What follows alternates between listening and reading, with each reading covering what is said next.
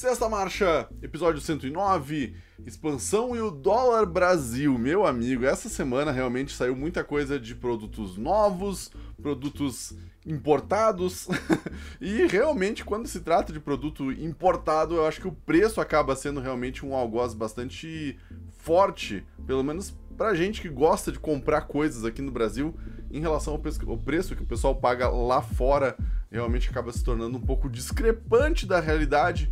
E, bom, um pouquinho desse episódio vai ser realmente a respeito disso, e o outro tanto vai ser realmente a respeito de expansões, né? Coisas que estavam de um jeito e vão sendo modificadas. Aliás, é um assunto recorrente aqui no Sexta Marcha, já tinha falado sobre isso em outras oportunidades também. E vamos começando exatamente com o nosso primeiro bloco de serviço. Lembrando que a nossa primeiríssima parada vai ser na live de segunda-feira, 9 da noite. Lecusco sofrendo com o peso do carro, Ramos Gessé conseguindo fazer nova troca de cadeira. O Lecusco tinha passado, o Ramos agora voltou aí pro Lecusco e agora voltou pro Ramos Gessé de novo, ou seja, a coisa tá bem legal. Teve muitas escapadas, a prova no Inferno Verde foi realmente bem complicada, então a gente viu que não foi fácil, mesmo pilotos como o Lecusco acabaram dando uma escapadinha aqui e ali, então não era um percurso muito fácil. Semana que vem a gente vai exatamente para o Autódromo Nacional de Monza. Agora sim, vamos sair da parte noturna, sair do circuito grandão aí e vamos para Monza, que é um circuito relativamente menor do que Nürburgring, bem menor, bem rápido também, com chicanes, 22 voltas. A gente vai ver o Nissan GTR R33 V-Spec de 1997, 324 cavalos, diversos pesos, dependendo da colocação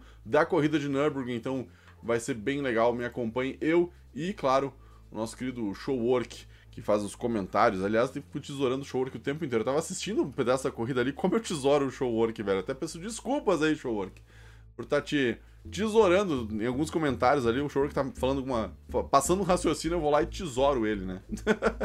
Mas assim, no geral a gente viu uma bela corrida aí com o GTR GT3 Schulze Motorsport 2013, o carro do Cas, que o Cas correu justamente em Nürburgring em 24 horas, então o carro estava em casa, como eu mencionei na live.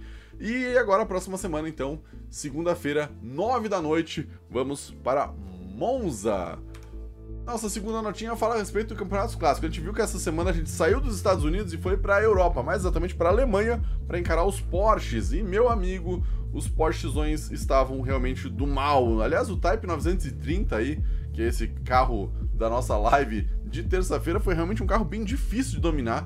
A gente viu que o pessoal estava tendo muita dificuldade em segurar, principalmente em questão de saída de traseira, né? O carro era muito arredio, o pessoal sentiu o drama, teve gente ali escapando da pista a fuzel, e a gente teve um bom bate-papo ali também, então fica o convite a acompanhar a live. Aliás, hoje também vai ter a segunda parte, agora com um Porsche mais modernoso, então fica a dica para quem quiser correr um pouquinho, se divertir, fechar a noite de sexta-feira em grande estilo. Sim, meu amigo, Campeonatos Clássicos Nürburgring GP usando o Porsche 911 de 1994, o GS, CS, GT, meu Deus do céu, é cada sigla que boto nesse negócio, mas é o Porschezão 911 de 94, não tem muito como dar errado, é bem mais tranquilo, o circuito é o mesmo, Nürburgring GP, então fica bem fácil aí de poder acompanhar isso, e fica então o convite. Lembrando, claro, que na terça-feira a gente coloca na nossa parte de resumo de quarta, né, o ReplayGO na quarta-feira, conta inclusive com o vídeo de terça-feira, então quem quiser a tentar dar a sorte de aparecer no vídeo, é só fazer uma bela ultrapassagem, uma grande escapada de pista. Aliás, teve muita coisa engraçada no ReplayGO 4 aí, nosso terceiro episódio. Peço, aliás, que vocês compartilhem com os amigos, galera que, cara, eu gosto de jogo de corrida, mas assim, não é tanto a minha praia, aquele cara que joga Call of Duty, principalmente, ou, sei lá, Fortnite. Manda esse vídeo pra ele, cara, esse vídeo pra ele, do ReplayGO. Por quê? Porque é o nosso resumo, por assim dizer, de coisas, momentos, vamos dizer assim, que aconteceram nas nossas lives do canal, não só de terça, mas também de segunda, de sábado e de sexta. Então são 4 lives compactadas ali em coisa de 20 minutinhos, bem curtinho mesmo. E aí vai dar pra ver gente que tá escapando da pista, quem gosta de ver sanguinolência, né, gente escapando, gente batendo, é o vídeo certo, cara. Esse é o vídeo realmente mais adequado pra poder ver isso daí. E teve alguns momentos bonitos também, de gente fazendo ultrapassagem, gente se defendendo. Teve o Caverito enroscando na terça-feira com o Porsche Samurai dele ali, quase perdendo a corrida na última curva, porque enroscou o carro na parede. Teve vídeo de gente escapando da pista em Nürburgring. Aliás, Nürburgring teve um bom momento, aliás, desse vídeo, porque realmente o pessoal se viu pequeno ali, pelo visto, hein? Não por falar, mas foi bem complexo. Então o ReplayGO tá na área, já tá disponível. E, galera, compartilha mesmo, falando sério. Dá uma compartilhada com alguns amigos aí, pro pessoal poder conhecer o canal, principalmente, já que tem muita gente que não conhece o canal. Então, compartilha aí o ReplayGO e acompanha as outras lives também. Fica à vontade aqui. Vamos lá, vamos lá. Ontem a gente teve o American Championship, 2 corridas, foi muito fácil. O carro, aliás, foi escolhido por vocês. Eu dei algumas opções, eram 4 opções de duplas e uma avulsa aqui na comunidade do YouTube, né? Então, para quem tá assistindo pelo YouTube, tem uma abinha comunidade na página inicial do nosso canal Game Over Robson B, que é youtube.com/GameOverRobsonB. Não é muito difícil de encontrar, né? O mesmo ID em todas as redes, inclusive aqui no YouTube. Então a gente conseguiu levar o nosso Viper de rua na oval de Indianápolis, destruindo com o 2J e com o Ford GT, que o Viper é muito do mal. Foi a minha primeira live, aliás, usando o mod de freio novo, que eu ainda não larguei o vídeo, por sinal, mas tem um vídeo em produção ali, falando a respeito de como é a diferença, o que que muda trocando a mola do pedal de freio. Então foi a primeira live que a gente viu isso, eu ainda tô me acostumando, não é muito fácil, vou admitir, não é muito simples. A questão do pedal de freio mais progressivo ali exige um certo treino do pé, e a coisa que eu achei mais estranha, aliás, aproveitando o embalo aqui, já dando uma dica do que eu vou falar, é o fato de que você sente a diferença em relação aos outros pedais, porque o freio fica muito duro da metade pra frente, e o teu pé, no caso assim, a tua live, né, a tua mente, melhor dizendo, a tua live não, a tua mente, ela acaba não conseguindo processar muito bem a diferença de peso. Então o acelerador, cara, de uma hora para outra, deixa de ser uma mola com peso normal para te pressionar, para se tornar um pedal muito leve. A sensação que eu tenho é que o pedal do acelerador é levinho, levinho, sabe? Enquanto que o pedal de freio é um tijolo, cara, é muito esquisito. Lembra muito quando tinha um polímero dentro da molinha ali, né? Do G29, que ele vem com uma borracha dentro. Me lembrou um pouco aquilo, mas ainda assim é uma passada um pouco diferente. A live acabou ficando muito curtinha, porque teve só 2 corridas. Indianápolis, depois Laguna Seca, que a gente foi com o Corvette C6 Z06 Racing Modified, né, o RM Model, que na minha opinião é um dos carros mais legais do Gran Turismo 5, que não apareceu no Gran Turismo Sport, infelizmente, mas é um carro bem legal. Podia ter usado o C5 e o Mark IV, exatamente como tá na capinha aqui. A gente vai ter um fator replay dentro do GT5, então as lives de GT5 elas vão continuar depois de terminar o jogo. A gente vai começar a usar carros improváveis, enfim, vai ser bem divertido nesse ponto, porque é uma coisa que eu particularmente me divirto muito fazendo, então eu quero trazer isso pro canal realmente. E assim, o American Championship foi bem curtinho, a gente infelizmente travou o jogo, porque eu tinha colocado através dos hackzinhos de save ali, para poder liberar alguns carros mais rapidamente, né, sem ter que ficar farmando o jogo. E deu ruim, basicamente foi isso, deu ruim, não o save deu ruim, mas deu save na hora de pegar o carro, porque o que acontece? Depois eu descobri o que aconteceu, eu peguei o Red Bull X2010 Japan Flag, aquele que é a bandeira do Japão, que foi daquele negócio do tsunami que aconteceu em 2011, eles fizeram uma edição especial, que era um DLC pago na época, infelizmente não tá mais disponível isso, então não tem como pegar, mas era um DLC pago que a galera podia ir lá, então, comprar aquele carro para poder ajudar as vítimas do tsunami do Japão lá em 2011. Isso foi divertido, foi muito legal por parte da Sony, foi uma atitude muito bacana deles, né, da Polyphony, da Sony, enfim. E aí, então, esse carro, ele aparentemente não está no jogo, porque não dá pra comprar ele, não dá pra pegar ele, mesmo com o hack, apesar de aparecer o carro, aparece na lista de carros depois que eu reiniciei o jogo. Eu só não reiniciei durante a live, porque dá uma bugada geral com a placa de captura, infelizmente. E, cara, o carro ele não aparece, a moral é essa, tá? Ele aparece na lista, mas não aparece... Aparece o ícone, inclusive, do carro, mas não aparece o carro. Então, aparentemente, eu acho que ele não tá disponível. E aí, na hora de aparecer o carro e ele, o cara trazer pra te entregar, né? Aquela cena bonitinha que o carro liga os faróis e vem.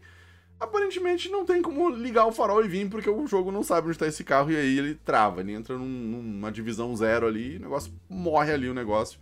Infelizmente foi onde a gente parou. Eu baixei alguns carros ali, eu dei uma atualizada no meu save agora pra próxima semana. Na próxima semana, na real, a gente não vai usar carros, a gente vai usar a Super Fórmula, que é um par ali muito distante de outros carros, Mas ainda assim foi divertido de ver alguns carros que são standard dentro do GT5. E, cara, é muito curioso ver a diferença de qualidade de modelo. A gente viu o Citroën by GT e a F2007 da Ferrari, Fórmula 2007, Fórmula 1. E... Fórmula... Não pode falar um aqui.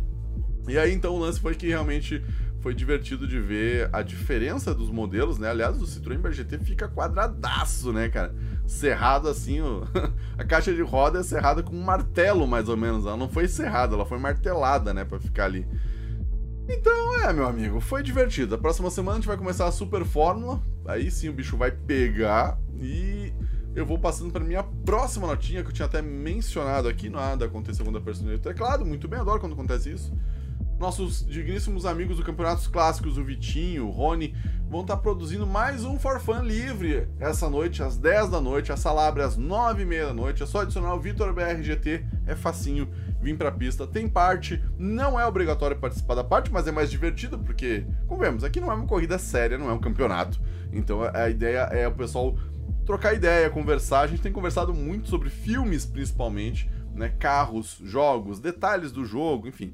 Muita coisa tem sido conversa avulsa dentro da nossa live, tem sido bem divertido justamente por isso, por esse detalhe.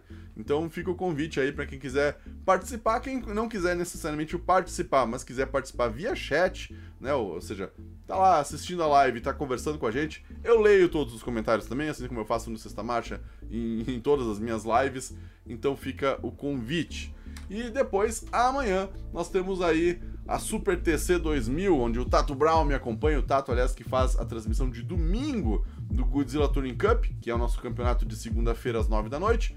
O Tato faz no domingo e amanhã, então, 3 da tarde, sábado, 3 da tarde, 15 horas, a gente tem a Super TC2000 do Showwork, da Corona Cup, Showwork Design. E aí, então...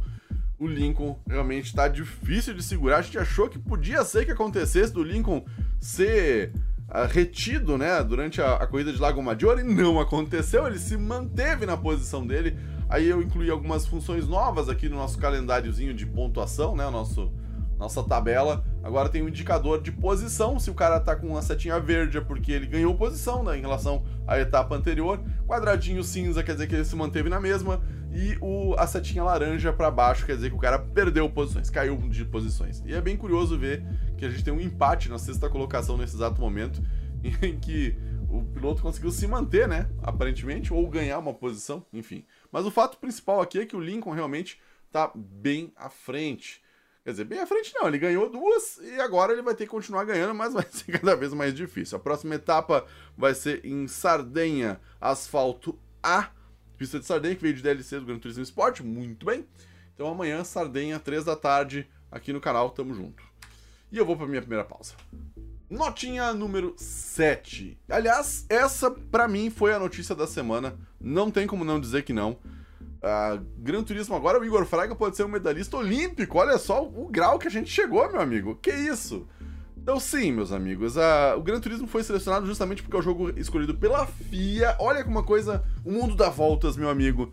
E como isso é ruim para nós jogadores de maneira geral, do meu ponto de vista, vai ter um vídeo falando sobre isso também. Já deve ter sido feito, aliás. Tô demorando muito para produzir vídeo, tem que ser mais rápido.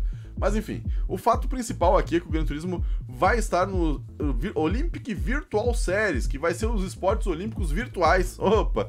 Vão ter 5 esportes diferentes. Pela primeiríssima vez vai ter automobilismo, agora na versão virtual, através do jogo escolhido pela FIA. Então vai ser o Gran Turismo Sport, versão Olympic, né? Vai ser o Olympic Games. Antes tinha o jogo do Mario lá, do Sonic, agora vai ter o do Kazunori também.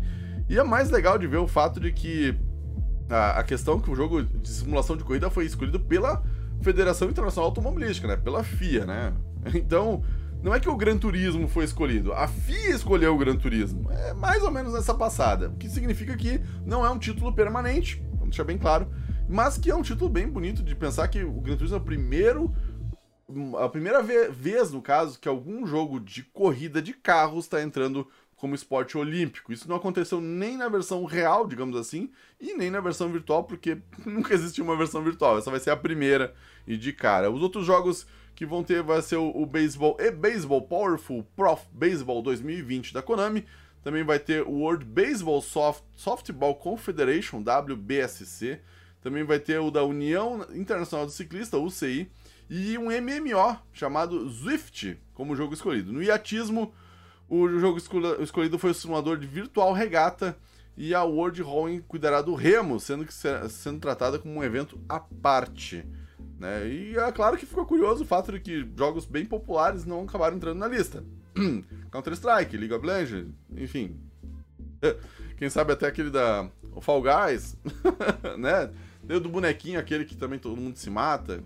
Não, ele não é um evento olímpico, curiosamente. A página oficial olympic.org, então, traz lá bonitinho, né, o fato de que, então, como mencionei, os 5 jogos escolhidos são World Baseball Softball Confederation, WBSC, né, que escolheu o e-Baseball Powerful Pro Baseball 2020 da Konami, a UCI, que é a União de Ciclistas Internacionais, escolheu o Zwift, a World Rowing escolheu um formato aberto, a World Sailing escolheu o Virtual Regata e a Federação Internacional de Automobilismo, a FIA, escolheu o Gran Turismo como evento de esporte olímpico virtual. Opa!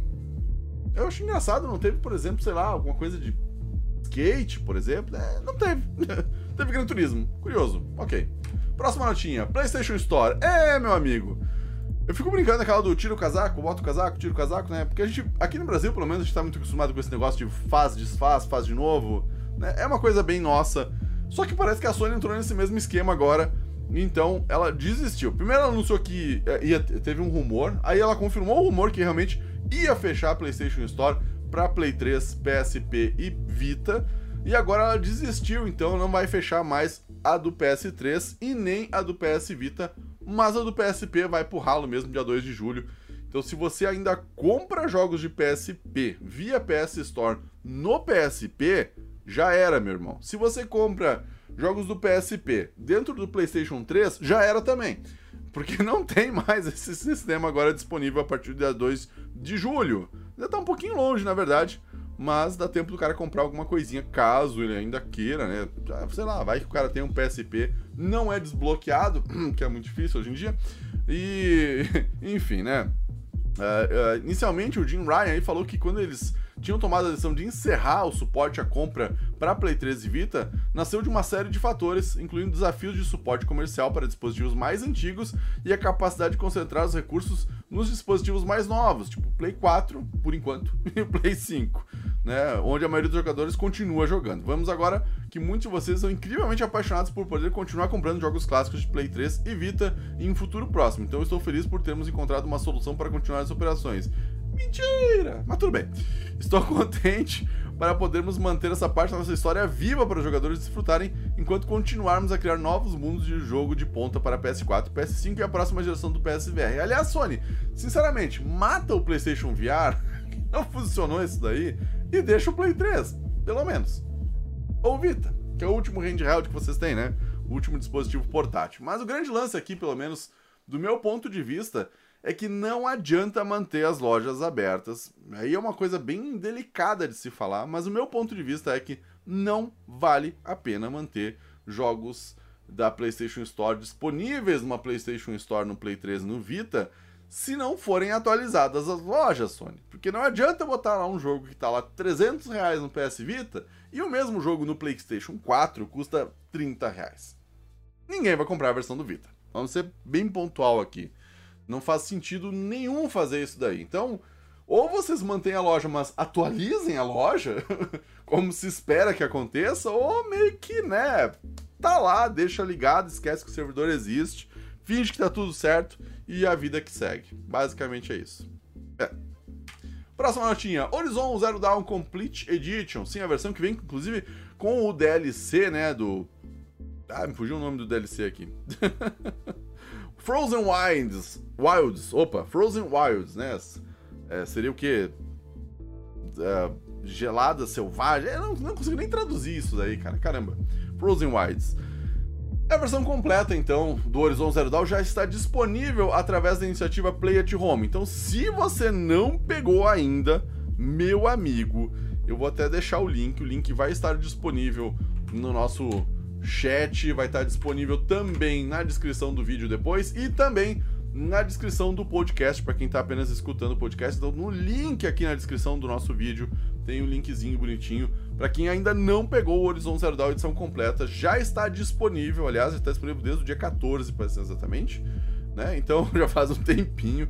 Lembrando aí que os jogos que estavam antes, né, que eles tinham liberado no mês passado, já não estão mais. Era até ontem, mais exatamente, né? Abzu, Enter the Gungeon, Rez, Subnautica, The Witness, Astro Boot, Rescue Mission, Moss, Trumper e Paper Beast. Esses jogos já não estão mais disponíveis para download gratuito na PlayStation Store, agora ficaram pagos novamente, e entrou aí o Horizon Zero Dawn, que na minha opinião é muito mais legal, muito melhor. Eu não tenho esse jogo, nunca joguei, então eu vou ter que baixar ele para poder pegar pra mim aqui. Aliás, esse bloco aqui vai ser só PlayStation, aliás, é muito importante destacar isso. A notinha número 10 continua falando de PlayStation, dessa vez até com uma brincadeirinha da Netflix aqui, né, que acabou vazando, né, o fato de que a PlayStation vai liberar um PlayStation Plus Video Pass, que é basicamente um adendo, né, essencialmente, que pra quem já é assinante da PlayStation Plus. Então, se você assina PS Plus, porque você é obrigado a assinar, né? Existem 47, quase 48 milhões de assinantes agora, se eu não me engano.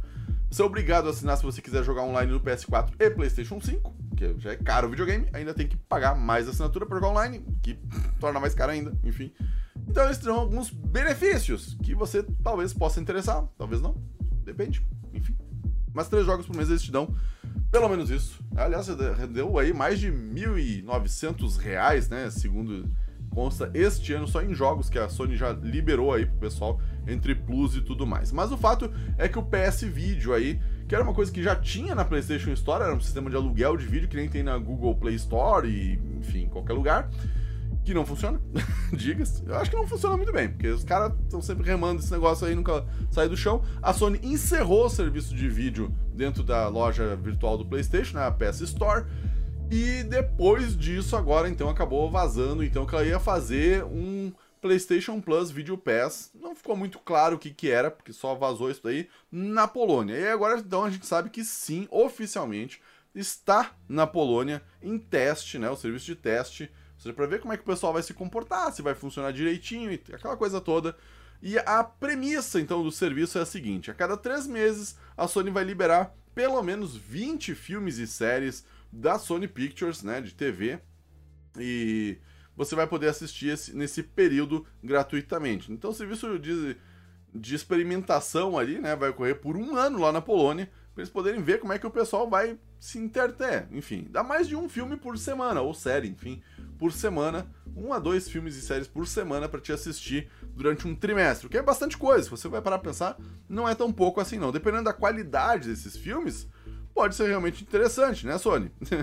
E aí, então, a gente teve aí a notícia de que a Sony realmente vai fazer um serviço de vídeo que é quase uma Netflix, mas bem reduzido, né? Vão ser ali 20 e pouquinhos filmes e séries, né? Então vai ter uma série, são vários episódios, mas é uma série, basicamente. E filme é filme mesmo. Inclusive, alguns filmes já acabaram até mostrados ali, acidentalmente, né? Teve Venom, que já é o primeiro filme do Venom, Zumilândia, Atire Duas Vezes, que é a continuação do Zumilândia, e o Bloodshot, que, aliás, tem um vídeo muito engraçado, que eu não lembro quem é que fez. Eu acho que foi o Gaveta, se não me engano, que fez. Bloodshot. Ou foi... Não, não foi. Não foi o Gaveta. Foi o... Ah, me fugiu agora, pra variar. Era um... Aquele que faz um monte de vídeos de desenho animado que eles ficam tirando sátira dos filmes gringos. Enfim, se eu encontrar depois, eu compartilho na próxima semana. Assista Sexta Marcha da semana que vem, que vai ter essa notinha à parte aqui sobre o PlayStation Plus. O canal que eu esqueci, basicamente. Mas voltando ao foco aqui, o assunto, a ideia em si não é ruim. Vai trazer filmes originais, bons, bacanas, e que talvez, talvez a galera não tenha visto ainda, ou não tenha tido tanta motivação pra ver. Então, se você já é assinante da Plus, não vai pagar nada mais por isso, porque é de graça. Quer dizer, você vai pagar na Plus, mas não te dá de graça. É isso. Enfim, próxima notinha.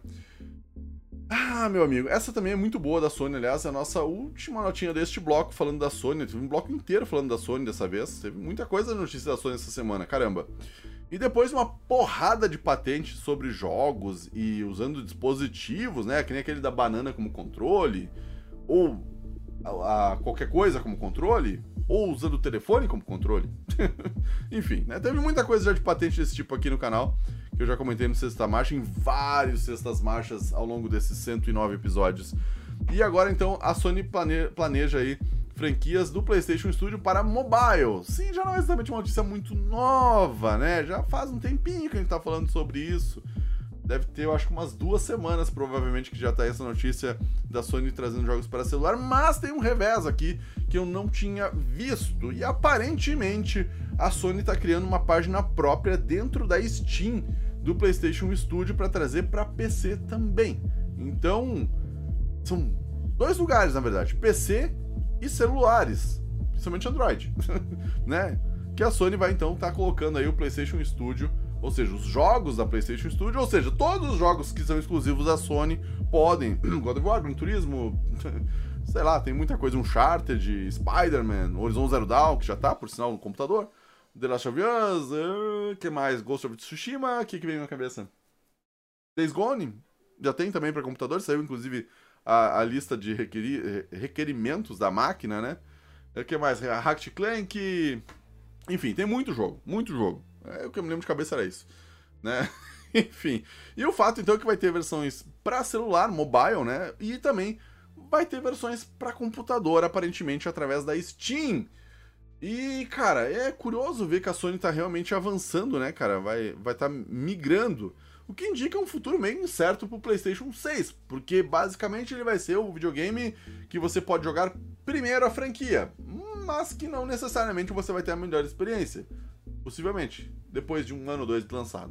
Vamos pensar o seguinte, imagina daqui 3 anos você tá jogando Horizon Zero Dawn no seu computador com uma RTX 4090, que pelo amor de Deus é muito melhor do que a 3090, e os mineradores não têm muito interesse nela porque ela é totalmente bloqueada. Mentira, parece que não vai ser bloqueada, mas o fato é que você conseguiu chegar naquele super computador da NASA. E aí, meu amigo, o PS5 não vai conseguir fazer sombra pra esse negócio, não. Vamos combinar. Tu vai estar jogando em 8K, 3D, VR, tudo, tá? Tudo no máximo, no talo. E aí, realmente, vai ficar meio desinteressante manter um PS5, sendo que você vai ter uma exclusividade temporária, que é o que tá muito aparecendo, pelo menos aqui, ou, no caso das versões mobile, né? Lembrando do nosso querido... Xperia Play, quem não conhece o celularzinho, que era a primeira iniciativa da Sony de jogar no celular, foi isso daqui, né? Pra quem tá assistindo no YouTube, tem a imagem do Xperia Play. E é muito curioso, cara, pensar que a versão mobile, que aliás me lembra aquele God of War que rodava em Java, lá na década de 2006, 2007, é muito antigo, eu sei. Mas o fato é que existiam já jogos de celular de franquias da Sony. Não é exatamente uma coisa muito nova, inédita, nunca vista antes, mas o fato é que a própria Sony agora, aparentemente, quer trazer jogos, né, com seus personagens. É o exemplo de Run Sackboy Run, que eu me lembro agora, que tem para celular Android, por sinal, que roda mal pra caramba, porque foi muito mal otimizado no celular em relação à versão do Vita. Do Vita roda lisinho, mas a do celular é horrível. E é muito curioso ver isso, cara, que a Sony tá realmente querendo abrir um leque aí, talvez aos moldes de uma Konami da vida em relação ao mobile, né? Trazendo personagens, franquias, jogos, tudo que for mais assim, chamativo para poder trazer a marca PlayStation e, claro, empurrar o símbolozinho do PS Studio com o logo do PlayStation em outras plataformas. Nintendo, Microsoft. Né? E, enfim, eu acho que a Sony tá meio que abrindo o leque. Essa parte de expansão que eu tava falando no começo do vídeo, aliás, na nossa live de hoje, é o fato de que realmente, cara, a Sony parece que tá meio que deixando o PlayStation um pouquinho de canto. Tipo, é importante, é o nosso ganha-pão aqui no caso do videogame, mas a gente pode ganhar mais, e dinheiro nunca é demais. Então meio que eles, né, já estão abrindo. Talvez os exclusivos não sejam tão exclusivos assim no futuro. Vai que a gente veja até um Gran Turismo aí pra computador daqui não muito mais adiante, o que me lembra uma pegadinha de 1º de abril do ano passado que eu fiz aqui no canal, que era exatamente sobre isso. O Gran Turismo rodando no PC. Vamos para nossa segunda pausa? Segunda pausa. Bora começar o próximo bloco. A partir da notinha número 12, mais exatamente, nós temos aí os aparelhos da Apple. Essa semana, se você não tá morando numa caverna, muito provavelmente você deve ter ouvido falar dos novos aparelhos que a Apple fez? Ela fez o evento dela, né, de apresentação aí, e trouxe algumas coisinhas novas, por assim dizer, que não são exatamente pro bolso do brasileiro, mas são novas, então vamos continuar trazendo. Então tem ali um novo iPhone 12, que agora é roxo, e nossa, mudou muito, Apple, parabéns. Também temos o iPad Pro, que agora usa o mesmo processador do iMac, né, o iPad então tem um processador monstro, cara, dentro dele. E o iMac, como eu estava mencionando, que é o fato de que o computador de mesa aqui me ficou meio que inacabado esse projeto dele, sei lá, parece que tá faltando alguma coisa. Tipo a maçãzinha na frente, ele tá faltando. Ele é um projeto muito parecido com o anterior, aliás, mas dessa vez ele é um pouquinho maior e a tela é um pouco melhor também, para variar. Além, claro, da Apple TV, agora que é 4K, também foi apresentada no evento para quem é fã da maçã. Mas o que me chamou a atenção aqui são duas coisinhas. A primeira é o iPad, na verdade, porque, assim, ele é muito caro. A versão mais completa do iPad Pro, com 12 polegadas, sim, ele tem 12 polegadas. Não é uma tela gigante, mas ele conta com o mesmo processador M1. E o mais curioso aqui é que o iPad conta com 8 núcleos no M1, enquanto que o iMac, né, a versão de mesa de computador da Apple, tem 7 núcleos. Então sim, o iPad tem um núcleo a mais ainda do que a versão de mesa. Ele é um monstro, cara. Você vai parar pra pensar. Porém, ele custa R$30 mil. Quer dizer, começa em 10 mil na versão mais básica, que não tem o XDR na tela e tem 11 polegadas ao invés de 12,8. Mas o fato é que ele é bem carinho, 10 mil reais e vai até 30 mil reais. Quer dizer, não é 30 mil reais, são 29.999 e a gente não sabe exatamente de onde que a Apple tira esses preços no Brasil, porque o negócio custa uma fração lá fora, tipo metade do preço, ou menos até, um pouco menos da metade do preço lá fora, mesmo com a conversão com o nosso dólar estratosférico, que indica que o dólar da Apple é um dólar diferente, deve ser o dólar Brasil, provavelmente, não é o dólar de câmbio. E aí os 3 dispositivos já contam com a arquitetura em 5 nanômetros, usando o CPU A14 do iPhone ou o M1, no caso do iPad e do iMac novo, né? Ou seja, não tem mais processador da Intel dentro. O iPhone 12 é a mesma paçoca, curiosamente, né? Mas a tela dele realmente é uma coisa impressionante, que ele tem 6.1 polegadas e uma resolução de 2532 por 1170 pixels. É melhor que muita tela de computador que tem por aí. E o preço também é melhor do que muito computador que tem por aí, vamos combinar, né? Um iPhone de 15 conto, beleza. O iPad eu mencionei que tá lá 30 mil, né? Inclusive pode chegar, né, a 30 mil reais se ele tiver conectividade Wi-Fi e celular 5G e 2 terabytes de armazenamento, que aparentemente custa muito dinheiro para a Apple. Então eles botam lá 30 mil reais, além, claro, de uma opção de plano de proteção exclusivo da Apple, que é um tipo de seguro Apple aí, que custa 500 reais a mais por mês, sendo acrescentados a esta conta. Então o valor pode ficar ainda mais alto. No caso do iMac, me chamou a coisa mais bizarra aqui em termos de curiosidade, é o fato que a configuração mais básica dele tem 256 GB de armazenamento. Sim, 256 GB de armazenamento. O que me faz pensar que o novo iMac, na verdade, é um iPad capado.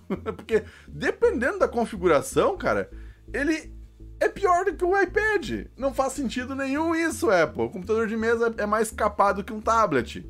Enfim, né? O fato é que ele usa o mesmo processador M1 de 8 núcleos do iPad Pro, porém, ele só tem 7 núcleos ativos na versão de mesa. Então, tecnicamente, é capaz de ter mais desempenho até no iPad do que no iMac. Olha a situação, cara. E vai custar aí, então, 18 mil reais. Quer dizer, não, são 17.599 reais no iMac, na configuração mais básica, né? E aí, as configurações que tem lá...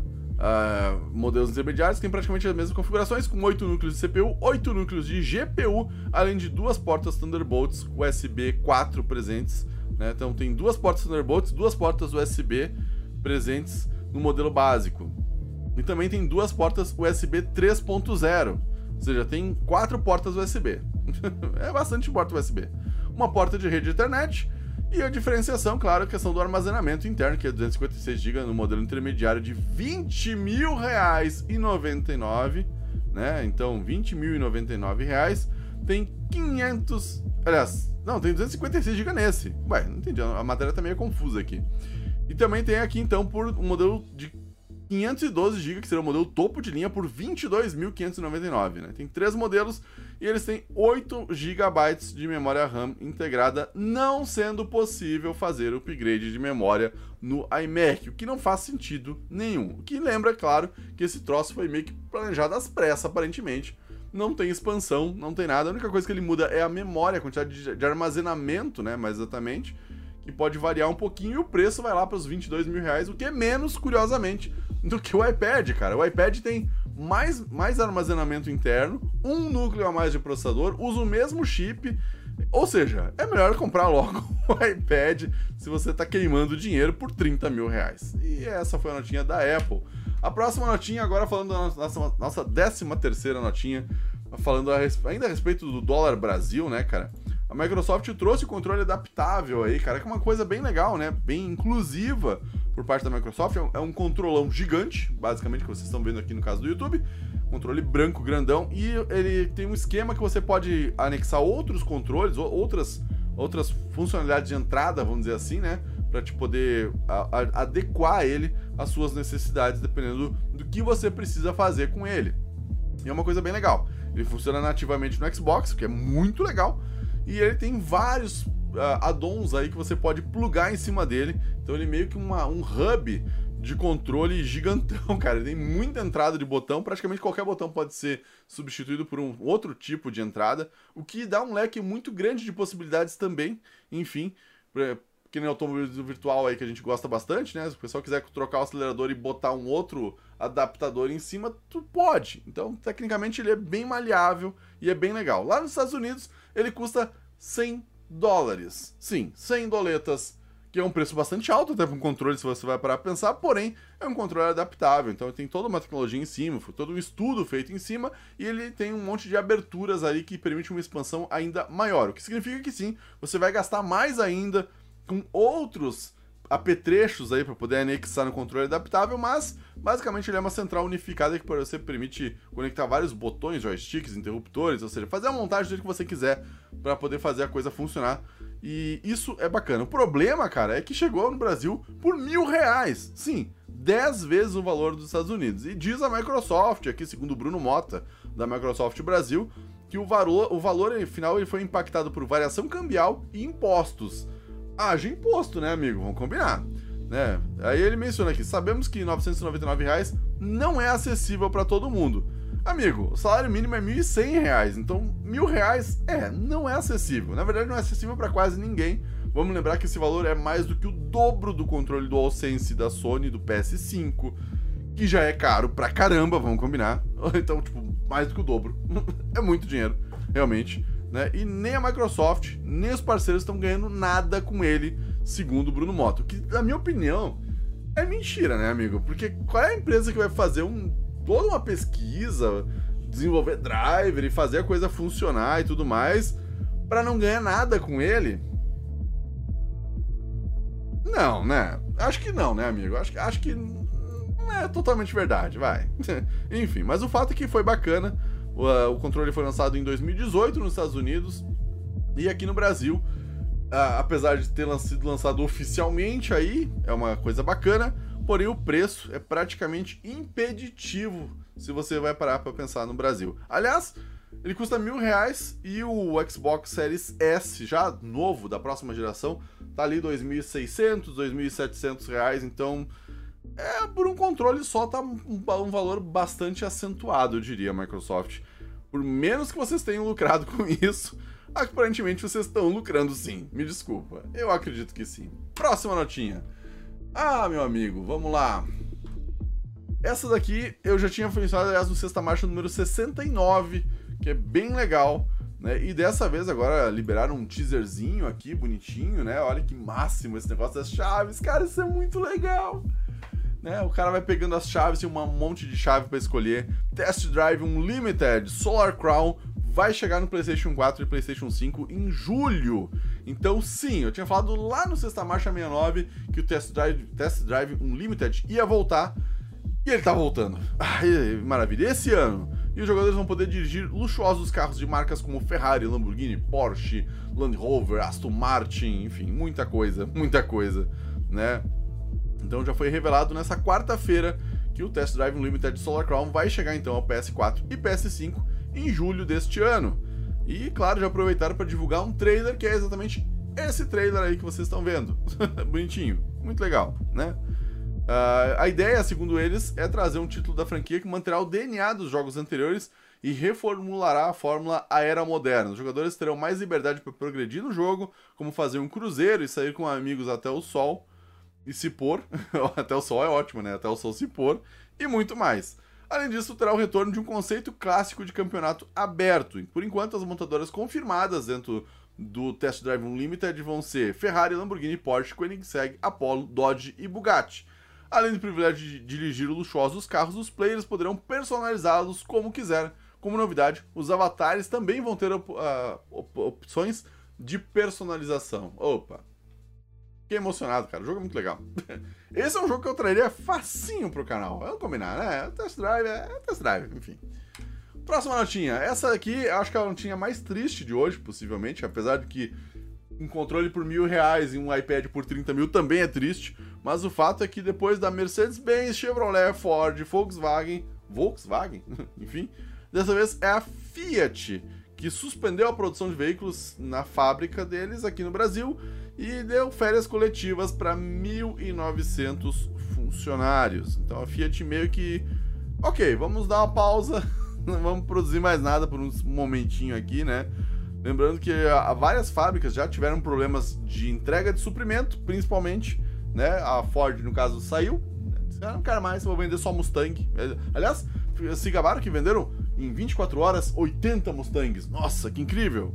Tipo, vendiam 10 vezes mais em K em um mês do que venderam com Mustang em 24 horas. Vamos combinar, o K, né? Não tô nem considerando o leque todo. Mas o fato é que, então, que a Ford deu a bica no Brasil. Agora tá querendo voltar, aparentemente. É um rumor, né? Tá querendo voltar. E depois a gente tem aí, então, Chevrolet, Honda, Audi, no caso da Volkswagen, Scania, Volvo, Mercedes-Benz, Renault e Nissan suspenderam já a produção de veículos em algum momento. E dessa vez é a Fiat, né? O que significa que a nossa indústria automotiva tá ficando meio apertada. Principalmente por conta do preço, né, Fiat? Vamos combinar. Vocês querem cobrar um Palio lá, R$70.000? É muito dinheiro. Enfim, né? O grande lance é esse. 10 dias é o prazo, pelo menos inicial aí, dessas férias coletivas que a Fiat liberou para 1.900 funcionários na última segunda-feira, em Betim. Interrompeu o segundo turno de produção devido à falta de insumos. Faltou coisa para poder produzir os carros, consequentemente não tinha como produzir pela metade, né? Então eles pararam a fábrica até conseguir trazer material de fora. É chip, plástico, enfim, qualquer coisa que tá vindo de fora que não tá chegando na velocidade que deveria chegar na fábrica e, consequentemente, por conta disso, então, eles deram uma seguradinha. É isso. Em março, a montadora também precisou interromper a produção pelo mesmo motivo, vamos lembrar isso, né? Então, é a segunda vez já, na verdade, que a Fiat tranca a produção dela por falta de insumos, né, de componentes. A Fiat e a Chevrolet, aliás, enfrentam o mesmo problema, né? A Chevrolet tá numa situação muito parecida em abril e maio também, com esse tipo de efeito. E em junho, a produção da planta de Gravataí, onde ela produz o Onix, também acabou dando uma paradinha ali por conta disso. Então, volta e meia, eles acabam tendo que dar essas travadas na produção por conta da pandemia, que por sua vez acabou afetando a distribuição, a logística, né? Não teve vazão suficiente, aí consequentemente a logística não conseguiu acompanhar, e aí é uma cascata, né, cara? Quando chega na fábrica, não tem mais o que fazer, tem que esperar. E é pra esperar que os caras dão férias coletivas. E essa, então, foi a minha última notinha de hoje, deixando muito obrigado aos membros do meu canal aqui, do canal Game Over, Robson B, o nosso querido Showwork, o Rafael Miquelon, lendário Rafael Miquelon, Ricardo Magnus Reis, Lucas Cesário, o Hoffni, o Lucas Souza, o Caio Freire, o M. Roger, o Mike Brunner e o Takiguchi. Então são membros aqui do canal. Se você quiser entrar nessa lista, você pode entrar com apenas R$2,99 por mês. Então dá essa força pra mim. E é isso aí, gente. Tamo junto.